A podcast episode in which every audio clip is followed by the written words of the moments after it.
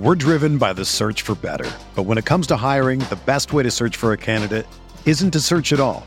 Don't search match with Indeed. Indeed is your matching and hiring platform with over 350 million global monthly visitors, according to Indeed data, and a matching engine that helps you find quality candidates fast. Ditch the busy work. Use Indeed for scheduling, screening, and messaging so you can connect with candidates faster. Leveraging over 140 million qualifications and preferences every day, Indeed's matching engine is constantly learning from your preferences, so the more you use Indeed, the better it gets. Join more than 3.5 million businesses worldwide that use Indeed to hire great talent fast. And listeners of this show will get a $75 sponsored job credit to get your jobs more visibility at Indeed.com slash BlueWire. Just go to Indeed.com slash BlueWire right now and support our show by saying that you heard about Indeed on this podcast. That's Indeed.com slash BlueWire. Terms and conditions apply. Need to hire? You need Indeed. This podcast episode is brought to you by Coors Light. These days, everything is go, go, go. It's nonstop hustle all the time. Work, friends, family expect you to be on 24 7.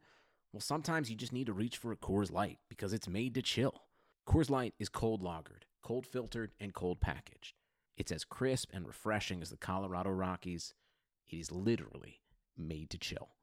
Coors Light is the one I choose when I need to unwind. So when you want to hit reset, reach for the beer that's made to chill. Get Coors Light in the new look delivered straight to your door with Drizzly or Instacart. Celebrate responsibly. Coors Brewing Company, Golden, Colorado. Support for this podcast comes from Wild Turkey Kentucky Straight Bourbon Whiskey. Let's tune in to their one on one with Jamal, a real bartender from Old Fourth Ward in Atlanta. I really get into the backstory of whatever I'm pouring, out of respect. There are literally years of experience behind these bottles. Wild Turkey, same recipe since 1942. If you want a true classic, this is what you want to order. Wild Turkey. Wild Turkey Distilling Company, Lawrenceburg, Kentucky. Copyright 2020, Campari American, New York, New York. Never compromise, drink responsibly.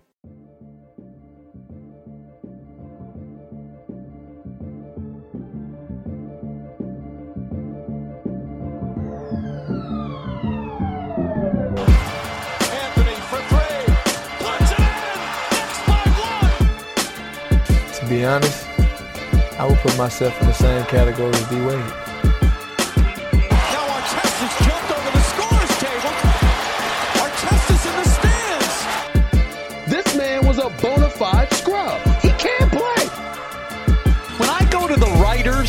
Tell me who can guard in this league, I'll put a gun to my own head. Welcome to the award-winning RotoWire Fantasy Basketball Podcast, sponsored by Prediction Strike. It's Friday, September 4th, 2020. Alex Barutha here, Shannon McEwen next to me on the line is Ken K-Train Crites. All aboard.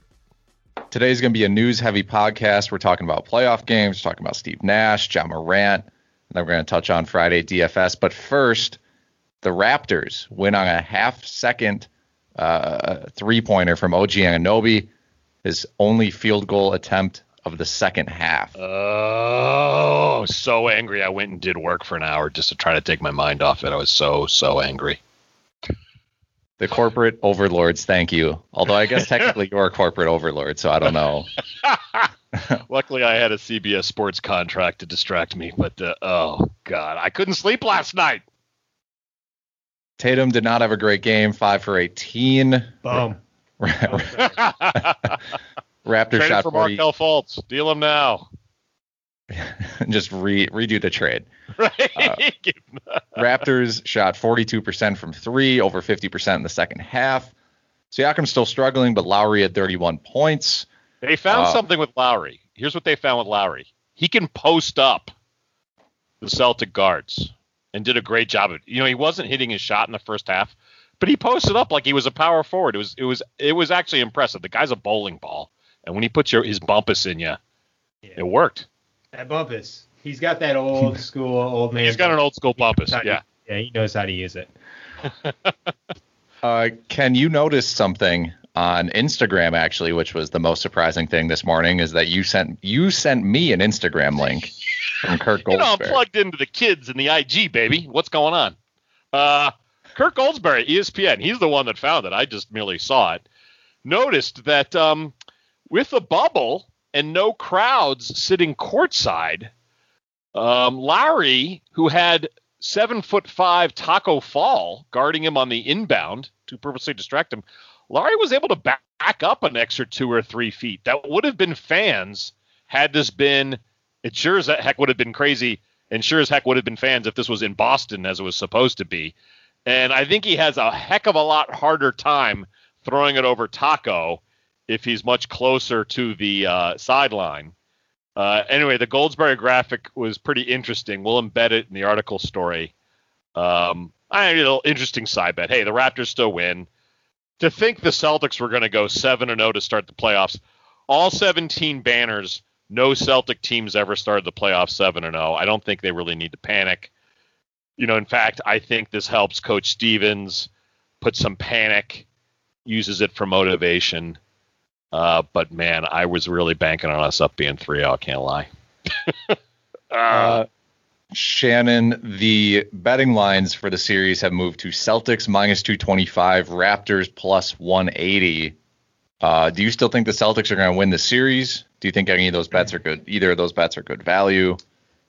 Yeah, I, I think the Celtics are still the prohibitive favorite here. I mean, you have OG had probably his best game of the playoffs. Yeah, he, he might have another. I mean, his game. game. last time was good too. Yeah, but la- last night was on a little bit of a higher level, and also Tatum probably had one of his worst games of the of the what we would expect True. in the playoffs. So I I don't know. Just the those two things aligning make me and the Raptors still only pull off a one point you know, last second game winner. I I don't I don't have faith in the Raptors. I think I just Raptors are a good solid team. They have great chemistry, but I think the Celtics are the better squad. Who was it that the Raptors were down 0-2 to last year and came back on? Was that in the Eastern Finals? Of course, they had Kawhi Leonard last year. Big difference. But there, there if you're a Raptor yeah. fan, you cling to that. You were down 0-2 last year and came back again. They had Kawhi Leonard. It's it's so much who was, oh, different. Oh, who was it that they came back on with that? Was I mean, it? I would argue they should have lost. They they should have lost to the Sixers and never made even made the conference finals. I mean, that Kawhi shot is still yeah. ridiculous. I mean, it's the most ridiculous game winner.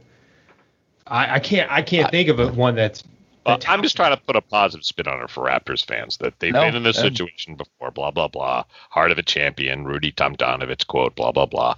But uh, I clearly am a Celtics fan and don't want. I don't know why I'm giving them some sunshine. Let's let's just move on. uh, and unfortunately for me, that was the Bucks that they were down 0-2-2, yeah. Uh, came back. Um, one quick thing before we move on: Kyle Lowry, Pascal Siakam, and Marcus Gasol have made a combined five three pointers this series through three games. Yeah. Uh, well, I, I, give Lowry credit though. At least when he was missing again in the first half, he did you know did the old school when your shot's not dropping, go inside. That I, I do like. want to. I want to point out though that those three guys are not good three point shooters. Just so Gasol is. I want to clarify that. Before, and Gasol is aging before our very eyes. I mean, he's getting outworked by Theis, uh, which is yeah. somebody he, you know, a few years ago would have just destroyed. Gasol has cementing his shoes at this point. uh, big burrito for uh, having a, this lengthy a career. Great guy off the court too, and anyone who allows his nickname to be the big burrito, tip of the hat. uh, a more lopsided game uh, also happened, Ken. Yeah, Denver um, Clippers easily beat an exhausted Nugget squad 120 to 97. Uh, Murray shoots 5 of 15 from the field, Jokic 6 of 14. Uh, finally, a good game from Paul George 19 points, 7 boards, 4 dimes, 2 steals. Shot well, 6 of 13 from the field. Shannon, thoughts on game one out in uh, Clippers versus Nugs? I, you know, I, I, think the Nuggets could have used an extra day off. Uh, you know, yeah. especially if anyone if anyone missed Jamal Murray's reaction to that after winning. We're playing what? Seven. Yeah, we're playing when? That's um, great. I love that reaction. He's a great it, interview. He is. Um, it's they and based on how they played, I, I, think they obviously needed that extra day off. Um, and that that was one of the bigger parts. And then the Clippers were just humming. There, I mean, everything was clicking for him. When you have Marcus Morris, you know, basically being unstoppable, and he's like your fifth option, then good luck. Good luck beating the Clippers when that happens. Um, I loved it when they the announcers quoted Jokic saying, "Well, I'm not tired," and then they went off like on our sarcastic uh, uh, diatribe about how you know how rock solid and, hell, and in shape Jokic is, who also looks like he just returned from Flavor Country. Yeah, the uh, the Nuggets never led by more than six points uh, in this game. That was all in the first quarter. Um, Lakers, or excuse me, Clippers ended up winning by 23. Their lead was as high as 29 points. At some point, Nuggets only shot 25% from three, 67% from the free throw line. You're almost n- never going to win a game in the NBA when that's the case. No. Um, but as we alluded to, they were probably tired while the Clippers were extremely fresh. And yeah, um, yeah I think that's I think uh, that's a lot of what it comes down to. Leonard, uh, the way Leonard just casually drains uh, bad mid-range jumpers, bad meaning analytics-wise, you know, are not shots you're supposed to take, and he just casually drains them with that massive hand flip. It's you, you know, and you think like there, it seemed like there were two or three times where Jerami Grant had good defense on Kawhi, and he just drained like three feet off the elbow, a you know, bad percentage shot, and he hit it like he was getting out of bed. Uh, we saw it last year in the playoffs too. Yeah. I, I don't think there's such thing as good defense on Kawhi. It doesn't matter. Yeah. Um, he's he's automatic from mid range, and he's just he he's in that playoff zone, just like mm-hmm. we saw last season. He's doing it again this year. He did it against the Mavs. Um, my my question is, all right, so we saw how lopsided this game was, with the Clippers having extra rest, Denver coming off that seven game series. Are we expecting the same kind of result in Game One of the Rockets Lakers? I mean, an exhausted Houston. Same set. It's the same set. Yeah. yeah. it's the same yeah. setup, right?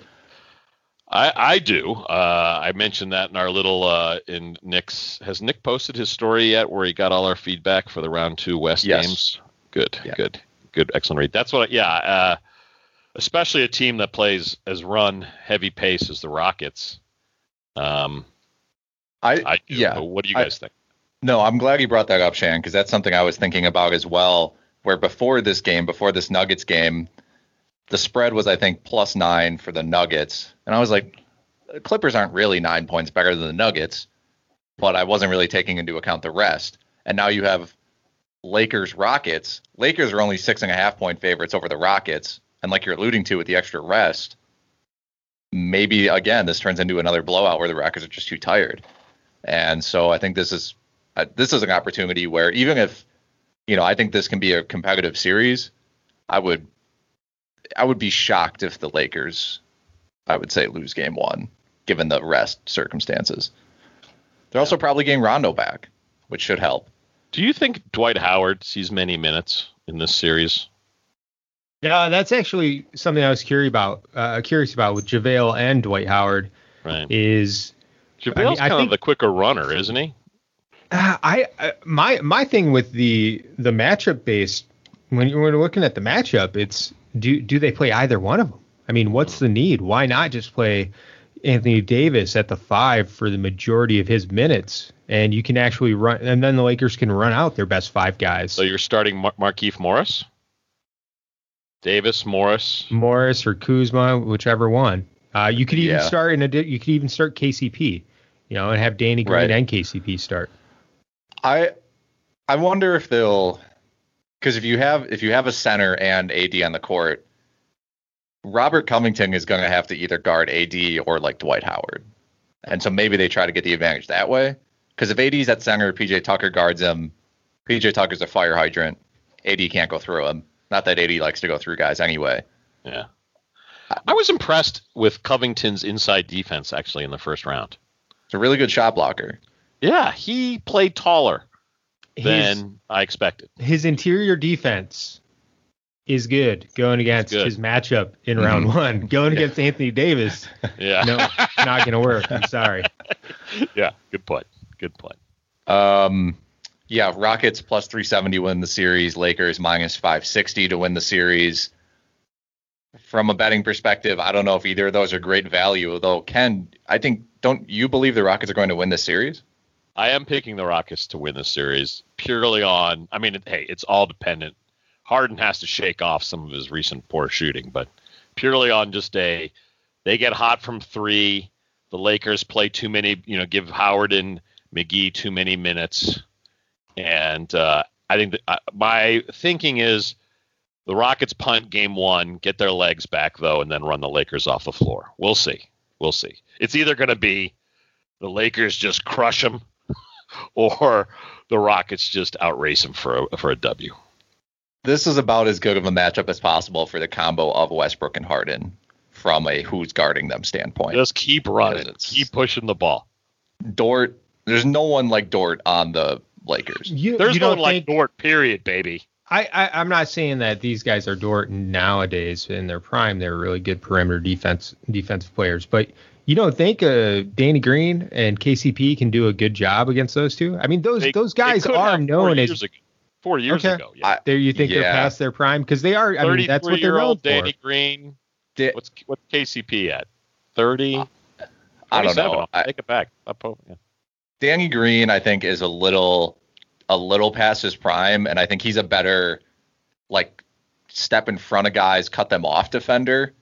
And I, I don't think he's big enough to take like those bumps from Harden. I think Harden can just bump him all the way to the rim and get a layup. Um, KCP is interesting. Caruso is interesting. Um, but I just I don't I don't have a lot of faith in either of those guys to to slow Harden down, Harden and Westbrook down in the way that um, A healthy, Thunder did. a healthy, motivated Rondo is not bad, but he's you know, and younger Rondo. Yeah, I was gonna say You know, we're talking about a younger, healthier, more yeah, motivated 20, Rondo. 22, 23 year old Rondo. Okay, I can get behind that. Rondo might be able to like Rondo, yeah, yeah, it's gonna be uh, some Ole defense there. he might be able to get in like Westbrook's head, but Westbrook is still so fast at this point that he's still gonna blow by people. Um, in non-playoff news, Steve Yeah. Nash was hired as the coach of the Brooklyn Nets. Uh, this was extremely shocking for Ah. multiple reasons. Uh, one, no idea Steve Nash was interested in coaching. Um, was not expecting this to be announced now.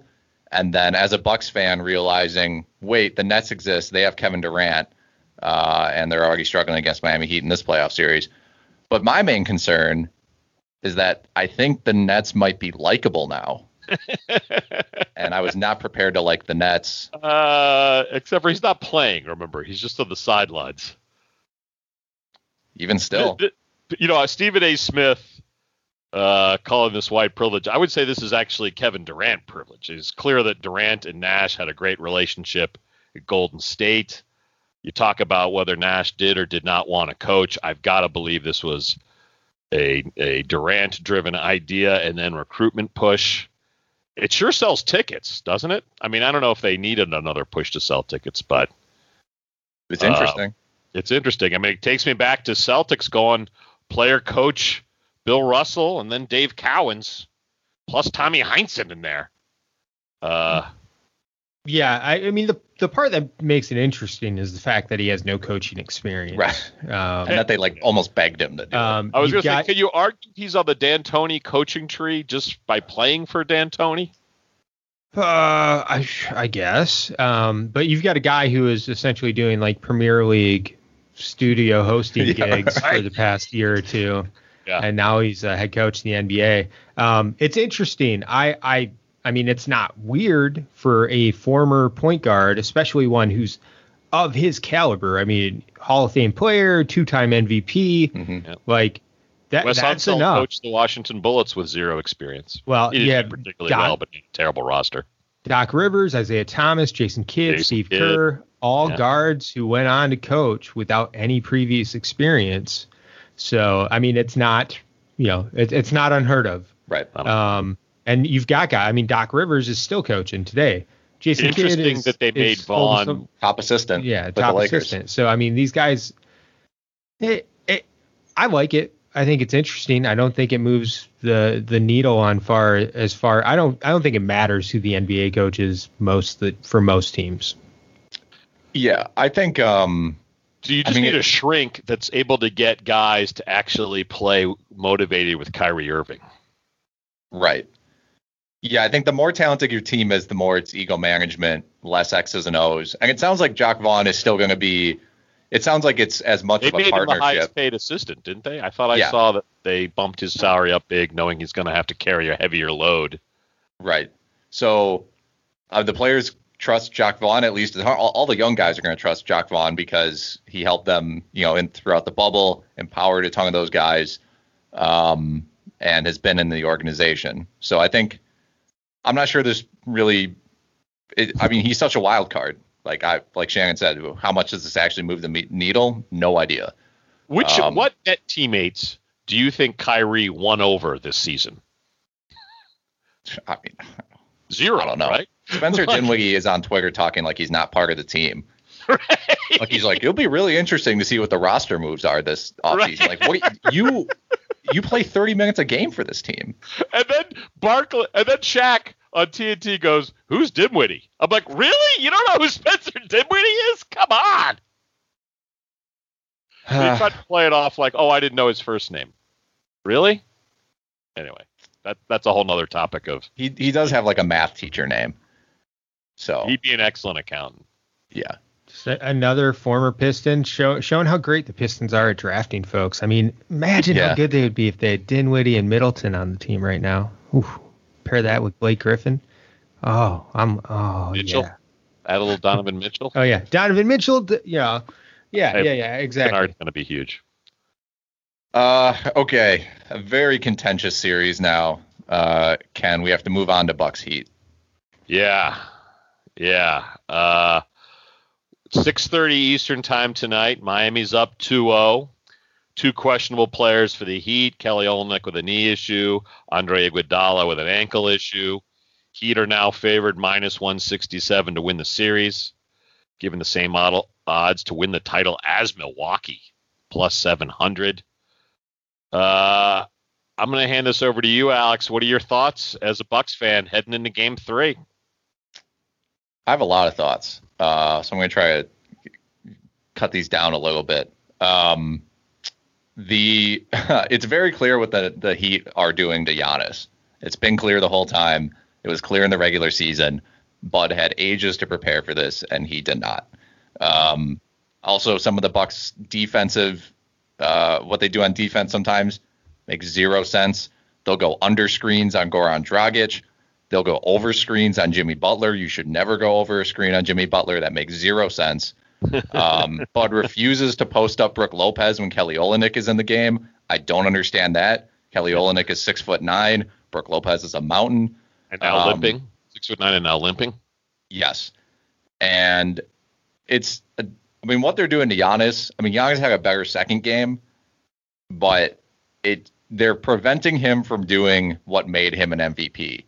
And they are making the Bucks decide, do we want Giannis to be basically a pick and roll, like play Giannis at center and be a pick and roll guy? Is that what we reduce the MVP to? Um, or do you just have him now shoot a ton of threes like he's Lu Dort? And like, I mean, really, like those are the, those are your two options now because he can't play like he normally plays. Is he a pick and roll big, or is he someone that should should just shoot? Should he be shooting nine threes a game every? Because he's a better three point shooter than Dort. Should he be guarding Jimmy Butler? And I know people. Let's be my last thing. I know people say like Giannis doesn't play the same position as Jimmy Butler. It doesn't make sense for Giannis to guard Jimmy Butler. Jimmy Butler doesn't shoot threes. You're the So- defensive player of the year. He's the You defense. should be Giannis taking is out the stud. yes. Giannis is a defensive player of the year.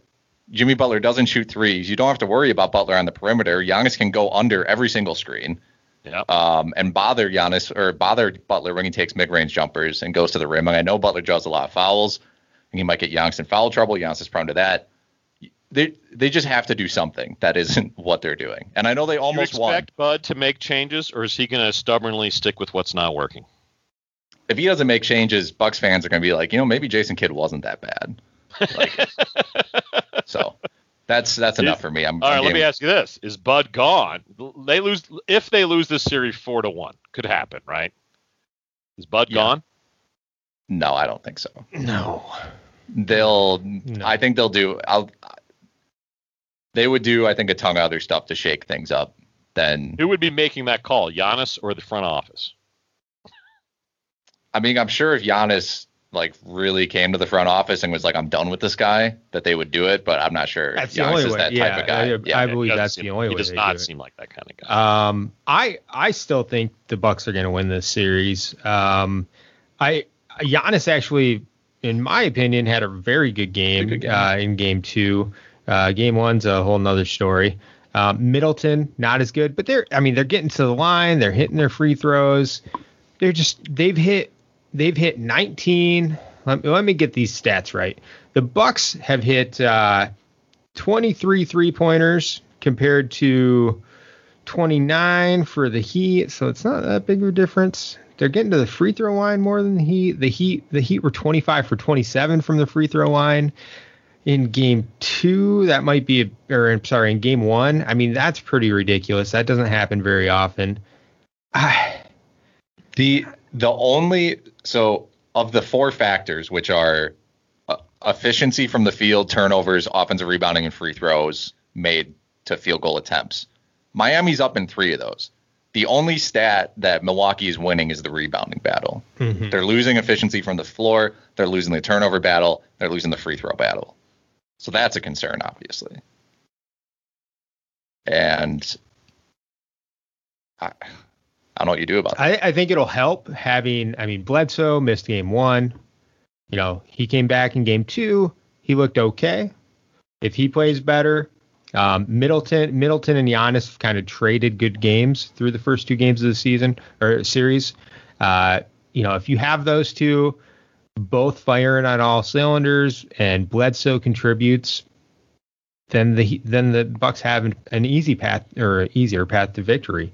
Um, I, I still think they're the better team. They're going to win. It's been close. Game two was a total toss up. I mean, that was came down to the final minutes. So, you know, Alex, how do you feel about Eric Bledsoe's performance? A lot of cris- criticism for him last year. How do you feel how he's done in these first two games against the Heat? Oh, he didn't play in the first one, and the second one he was fine. I mean, he 16 points on 14 shots, seven boards, nice. Better Yeah. defense though, defensive wasn't. Mean, Dragic No- has done well. No, you know, no defensive stats. Didn't really slow down Dragic. Dragic is like, I don't know what's going on with Dragic. That Dragic out of bio pick and roll is like Harden, Clint Capela. Like I, I don't know what's going on. you know what? I guess when you don't start the whole season, it helps you find the fountain of youth. They're just saving them. why not? Um, I mean, his Bledsoe's, you know, his his net rating stuff doesn't look good, but it's a one game sample, so I he was fine. I mean, Bledsoe is not Bledsoe is not the issue.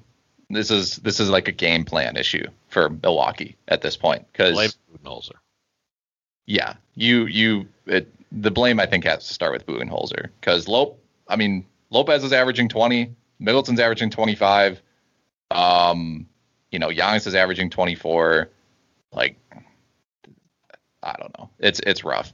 So is Giannis on Butler the one move you want to see, or do you want to see him change the offense? What's the one thing they, they you really want to see the Bucks change? Um, that's a really good question. I am not necessarily. I think they have to get better on defense first, because Right. Miami's scoring 120. Their o- Miami's offensive rating is 120, which is four points better than the Mavericks' offense in the regular season, which was the best offense ever in the history of basketball. you cannot let Miami put up historically good offensive numbers against you. They're just not that good on offense. And the Bucks are at 113 offensive rating, which is fine. So I think like Giannis on Butler is, is a strong move. I would do it, but I would also just be more focused on like just making smarter reads, like switching when you can. Like just switch on to Duncan Robinson when it's like two guards in a screen. Go under every Jimmy Butler screen. Like to me that's insane that you would ever go over a Jimmy Butler screen. Just like little stuff like that um, I think would would be the most helpful. So I think it is mostly defense. All right, fellas, let's move on to our last news item. Thank you, Alex. Uh, to the surprise of no one, Ja Morant won Rookie of the Year. I would say a lot of the suspense was gone when they asked Taylor Jenkins to announce the winner. Uh, Taylor Jenkins, a head accountant and head coach of your Memphis Grizzlies. Um, uh, he won the vote 99 to 1 over Zion, and technically Kendrick Nunn was second, not Zion, for Rookie of the Year. Um, thoughts, gentlemen, on the Rookie of the Year award? Deserved, 100%. Uh, no question. No reason to vote for Zion. No reason to vote for Kendrick Nunn. Um, Morant was awesome. Basically, seventeen point eight points a game, seven point three assists, almost four rebounds. Was a huge reason that the Grizzlies almost made the playoffs. Their preseason expectations were among the worst in the NBA. They were going. Everybody thought they were going to be a bottom three team, and they were in it until literally the last, the very, very end. And held them together after they lost Jackson. Though Brandon yeah. Clarke's a great guy. Was, he was awesome in the bubble, Morant, and that didn't count for the stats. That didn't count technically in the rookie of the year voting. Um, but there was, I mean, he should have won it regardless. I mean, you know, um, I'm just excited to see what he can do moving forward because he's going to be one of the best guards in the NBA.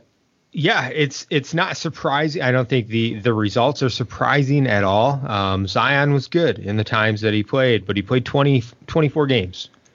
So that's just yeah. not enough availability. Yeah, played 19 before the bubble, I think. So right, like, that's yeah. just that's just not enough. you could enough. argue he didn't really play in the bubble, even when he was on the floor.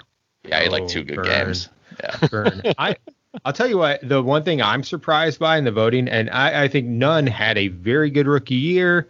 It's kind of already been forgotten about because he, you know, has gone MIA. Yeah. in, in the playoffs. Um, the, the but looking at the voting, it's it's kind of surprised to me that Coby White didn't get more love, Brandon Clarke didn't get more love, and yeah. and the most surprising one, who this this guy didn't get a single vote, is Tyler Herro. I mean, mm. you could make the argument that Tyler Herro was Rookie of the Year for Miami over Kendrick Nunn. Herro it's missed too hard for fans to tell time. the difference between Herro and uh, and Robinson. They just think they're the same guy. I think I think Herro might have missed too much time, and then they people just gave it to Nunn by default because the stats were close enough. But that, yeah, I get what you're saying. Yeah. Well, I mean, the same think, with Clarke, right? Like, yeah. I mean, on a per game level, on, on, a per game level, Herro is probably the third best rookie in this class. It was close. It's close. It's per close. game level. Per game. I mean, per I'm, game level. Yeah. I'm still partial to Clarke. I think Clarke could have gotten votes over Zion for rookie of the year. I I, I don't disagree yeah. with that. I, I do think games played is a big part of it. Um, you know, we've had this debate with Joel Embiid, right? His rookie year too, and and Brog when that was the year Brogdon won, I believe. Mm. Um, the only other option I think that year was uh, Dario Saric, yeah. and Dario Dario Saric actually year. had a really good year, yeah. especially after Embiid basically got shut down. Right. Like Sar- while while Embiid was out, Saric was really good that year. Um, I actually thought he should have got it over Brogdon. But all right, gentlemen. Well, that was good rookie of the year analysis. But Alex, tell us about our good friends at Prediction Strike. Prediction Strike is a fantasy sports stock market where you can buy and sell shares of professional athletes as if they were stocks. Ever heard someone say, "I've had stock in this player since day one"? Well, well, now Prediction Strike makes that a real possibility. Did you have stock in Patrick Mahomes his rookie year? You knew this would happen. Now it's a reality. Create a portfolio of all your favorite athletes and get closer to the game than ever before. To get started, simply visit predictionstrike.com, no spaces, to create an account. Then deposit funds to buy, sell, and hold shares of your favorite players, just like you would real stocks. Each game is like an earnings report. If if the player beats his projections, his stock moves up. It's that easy. You can trade your shares of players at any times as long as the player isn't currently in a game. Get started today by visiting predictionstrike.com and sign up with code ROTOWIRE to get an additional $10 with your first deposit of $20 or more. Um, That's code ROTOWIRE. Yes. uh, okay. DFS uh, for Friday, not Main a lot of games on the slate. only two games on the slate. say the obvious. Uh, only injuries to really watch for: Olynyk and Iguodala are both questionable. Rondo is expected to make his debut. He's technically qu- uh, probable with back spasms. Uh, as far as the spreads and totals go, Bucks five and a half point favorites over the Heat, two twenty three and a half over under. Lakers six and a half fav- point favorites over the Heat, two twenty four over under. So very similar there. Do you like the Um, under? Do you like the under in the Rockets Lakers game if the Rockets are spent? They're exhausted. Does it go, become slow? They might just give up on defense. So yeah. Yeah, I mean, if it's a 25, 30 point blowout, then yeah, the under is looking good. Yeah. I mean, maybe the Rockets. Yeah. I mean, I don't know. I mean, I feel like when teams are tired, they a lot of times They play bad D they and they miss Yes. jumpers, Yeah, right? yeah, they yeah. play bad D and they miss jumpers. Yeah. So I could I could see the over hitting on on Lakers Heat. I could see the under hitting on uh, uh, Lakers. Did I say Heat twice? Rockets. Lakers Rockets. Rockets. Yeah. Um, yeah. Okay. So in terms of guys that we're targeting, I listen. I can't. I cannot stop playing Goran Dragic. Nor can I. Or can I? He's at 7,200. It's been good value this entire playoffs. He's averaging 37 fantasy points in the postseason. Um, also passes the eye test. When you watch him out there, he's handling the ball all the time. He's getting open jumpers. He's getting to Yeah. the rim. It- why why change what's working? You know what I mean? Like, Yeah. if you're Spoelstra, it's in Budenholzer's court, court to make drastic changes. You keep going with what works, and that's yeah, that's Dragic holding the ball. Hundred percent. And then my my second guy, uh, or I guess another guy that that I would be targeting would be Russell Westbrook. Um, you know, we kind of talked about potential tiredness, uh, but I also think that this will be the cheapest at 8,500 that you will get Westbrook for the remainder of the playoffs. The And- assumption is he explodes for one game. How do you catch that explosion before it happens, not after? Exactly. And so I think 8,500. Um, he played 33 minutes in the game seven, had a good game. Uh, I think he'll have an easier time against the Lakers guards, like I mentioned earlier. So um, there's always a chance for a Westbrook dud. But even if he goes, you know, even if, if he only scores nine points or something, he can still get you like, you know, 12 assists, 12 rebounds. Uh, and so he can, he, he has got a lot of ways to hit value. Ken, you have a guy that I also thought about targeting, but you beat me to it. Well, I, I agree with both your suggestions as well. I went there just because he's so due, and you just never know when is it going to be that night where he goes seven of ten from three point range, and that's Duncan Robinson, super cheap at forty five hundred. Uh, you just, I just assume, like like we said with Westbrook, he's going to have one of those games where he goes off and just, and they decide not to play Herro because Robinson's on fire. Maybe that's tonight. Obviously, options are pretty darn limited, so uh, the forty five hundred for Robinson seems appealing. But Shannon, I look to you always for DFS expertise, as well as Alex. What do you got tonight, Shannon? Yeah, I've had pretty good success going with uh, basically avoiding the most expensive players on these two game slates. Um, other than, you know, if they're if if the guy costs eleven thousand dollars and he's getting you fifty five fantasy points, like that's great. But I found better value in just finding those mid tier price Yep. guys and doing a, a mix there. Um, that's kind of my plan for right now. Uh, for tonight, my two most expensive players are Adebayo and Jimmy Butler. Um, I'm I'm going to likely make multiple lineups and, and work work Westbrook in because as as Alex mentioned, I, I want to stress how good of a value Westbrook is. Westbrook on the season averaged two less fantasy points per game than Anthony Davis on FanDuel. Two less fantasy points, and their difference in salary is twenty seven hundred dollars for tonight. That that's an insane gap. I mean, Jimmy Butler, seven less fantasy points per game. He's more expensive than Westbrook. Adebayo, almost nine, about nine fantasy points less per game. He's only five hundred less than Westbrook. I Westbrook's an insane value. So I mean, I'm gonna I'm gonna mix and match. You're not make touching Anthony lineups. Davis. Not touching I- Anthony Davis. I am. It's very unlikely I will have Giannis, LeBron, Harden, or Davis in any of my lineups, um, just because recent success for the past seven to ten days has been targeting those mid tier mid tier price guys. Two game two game slates are tough. Um, you're trying to balance value versus uh, draft percentage, and Westbrook will be will have a sky high draft percentage. It could be 75%, yeah. but I think the value is still worth it. So you kind of have to weigh that. But I agree with Shannon. Um, I, I had my best DFS night when I think I didn't play anybody over. I didn't play anybody with a 10k salary figure. Um, and yeah, last night I started off really well. Uh, didn't finish quite well, but I had like Marc Gasol, Norman Powell. Like I just took some risks on those guys because you have to find a way to kind of get at least one or two guys in your lineup who have a low draft percentage. Um, I, I will say if I if I am for if I'm just forced to go with an expensive guy, I think I'm going with Giannis over LeBron, Harden, and Davis tonight um, because of the blowout potential that we discussed with the Lakers Rockets game. Um, that has me worried. And you know, if, if you're paying eleven hundred dollars for Davis, Harden, or James, and they only play 29 minutes because it's a blowout, that's going to hurt you. Um, but you know, those blowouts also give you an opportunity to target some of the bench players from those two teams who right. who are going to exceed value. Could go Kuzma, um, for example. Yeah. I also I, I want to talk about Bledsoe a little bit more. I I okay. I love him at the price point of fifty six hundred dollars. Um, yeah, that, that's thing. I love all three point guards. There, there's essentially three point guards who realistically are going to give you solid returns.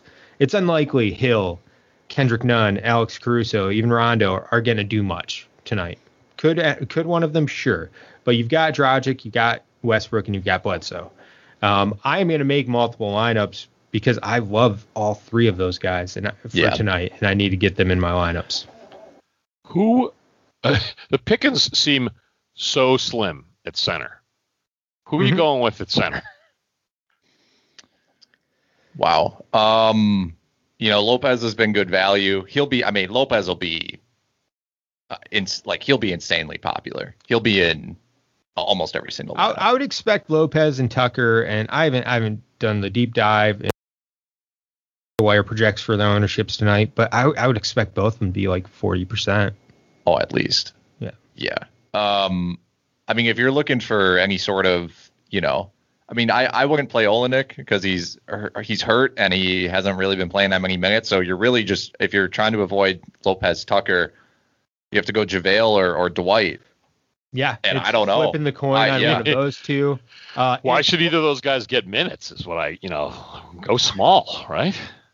I that's that's my assumption. But if you want to flip if you want to flip the coin on him, I mean, we've seen McGee can put up a pretty solid stat line even if he gets 18 minutes.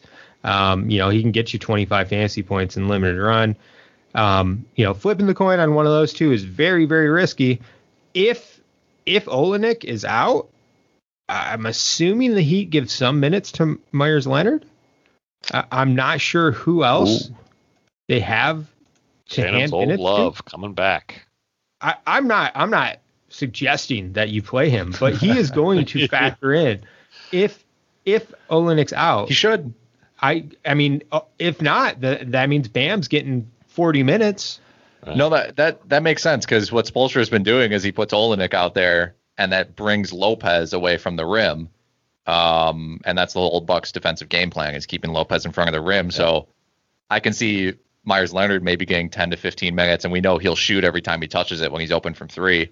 If he can, it, I mean, if he hits, I mean, I wouldn't be like beside myself if he hit four three pointers in 12 minutes. Like it, it would be hot. He'd, he'd go like four or five, but I mean, if Olynyk's out and they don't play Bam more than his usual 35, 36 minutes, that means and and they don't play Leonard. That means they're going extremely small. That means yeah. they're going to run like Crowder out there at center for you know a, a five minute stretch. It would it right. would be an extremely small lineup. They don't have depth in the front court. Udonis Haslem is not going to see the court, right? I mean, it's not going to happen. oh, we forgot to mention him play. naming uh, player coaches. We forgot to mention Haslem. Uh, yeah. In terms of um, between Dwight and JaVale, if I'm eyeballing this correctly, I'm pretty sure Howard has more uh, games with at least 30 fantasy points. So if you're looking for upside, I think technically it's Dwight. Yeah, It- I, um, I agree with that. but I am also again it's risky. But if you that would be that that is the easiest way to curb uh like high draft percentage guys. Absolutely. That's the easiest way. Is just sh- switch your center. And there's a better chance than than usual that it's going to be su- a successful game plan because Lopez and Tucker both put up duds. Like they they both They can, yeah. yeah they both are successful. uh, I can't even speak. They both do that on a regular basis. So it, it's it wouldn't be weird if they both put up 20 fantasy points tonight, and you go and plug in a guy like Dwight Howard and he's got nine percent ownership percentage. Puts up 29 fantasy yeah, points. puts up more fantasy points than those two. So Yeah. that, that's that's that's an option. Okay, I think that was that was all the analysis that I have, frankly. Um, on I don't on think there are any games. players left unless we want to get into a deep dive on Solomon Hill. No, you know, uh, Bruno Caboclo when the I maybe this is the night. Um, I would love to see some Udonis Haslem minutes, honestly. Uh, okay, uh, Ken, you have an old man ranch for us. Ah, Stop the whistles. No blood, no foul. In our day, Bill Laimbeer would decapitate someone, and all the ref would care about was who knocked the ball out of bounds. The final calls in game two of Miami Milwaukee were both absolutely absurd. Airspace? Airspace? Wes Unseld never respected anyone's airspace. Remember Kevin McHale taking out Kurt Rambis in the 84 finals? As Tommy Heinsohn said doing the call, eh, it's part of the game. Refs, swallow your whistles, especially in the final minute. Ah. That's that's how we play it, RotoWire hoops, and, and that's why every time Ken No flies blood, in, no foul. Yeah. yeah, every time Ken flies in, he has a hospital visit. well. Yeah, I have a lengthy medical file at the RotoWire, especially considering my infrequent visits, frankly. It, it's not because we're trying to injure each other. We're just so unathletic that we, We are do. unathletic. That's what we we, are- do. We hurt each other. We also don't take a foul very well, right? We don't land well. Thank God we go to that brewery afterwards. That's all the medication we need. Rub a little micro brew on it. Things will be fine. Gentlemen, did I get any uh, names wrong? Did any of us screw up any mispronunciations?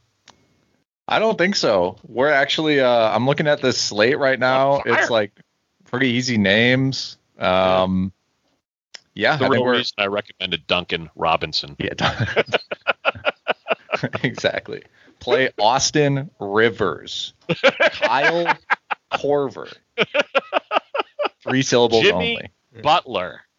Excellent play.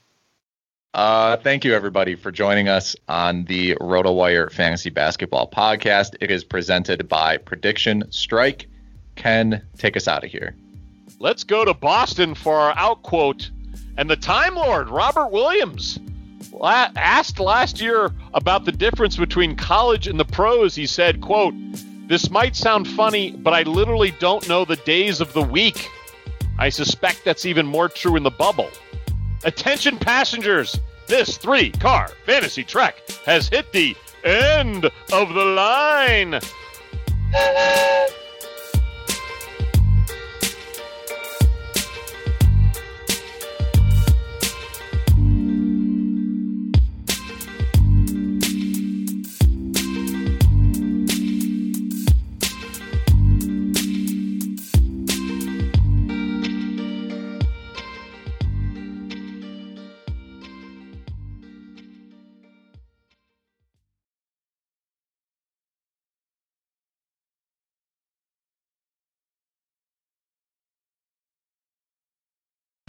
Whether you're a world class athlete or a podcaster like me, we all understand the importance of mental and physical well being and proper recovery for top notch performance. That's why I'm excited that Unified Healing is sponsoring this podcast. Unified Healing is a new and super innovative global network of wellness centers powered by Energy Enhancement System, or EE System. If you haven't heard of the EE System, you'll want to listen up. This technology promotes wellness, deep relaxation, purification, and rejuvenation.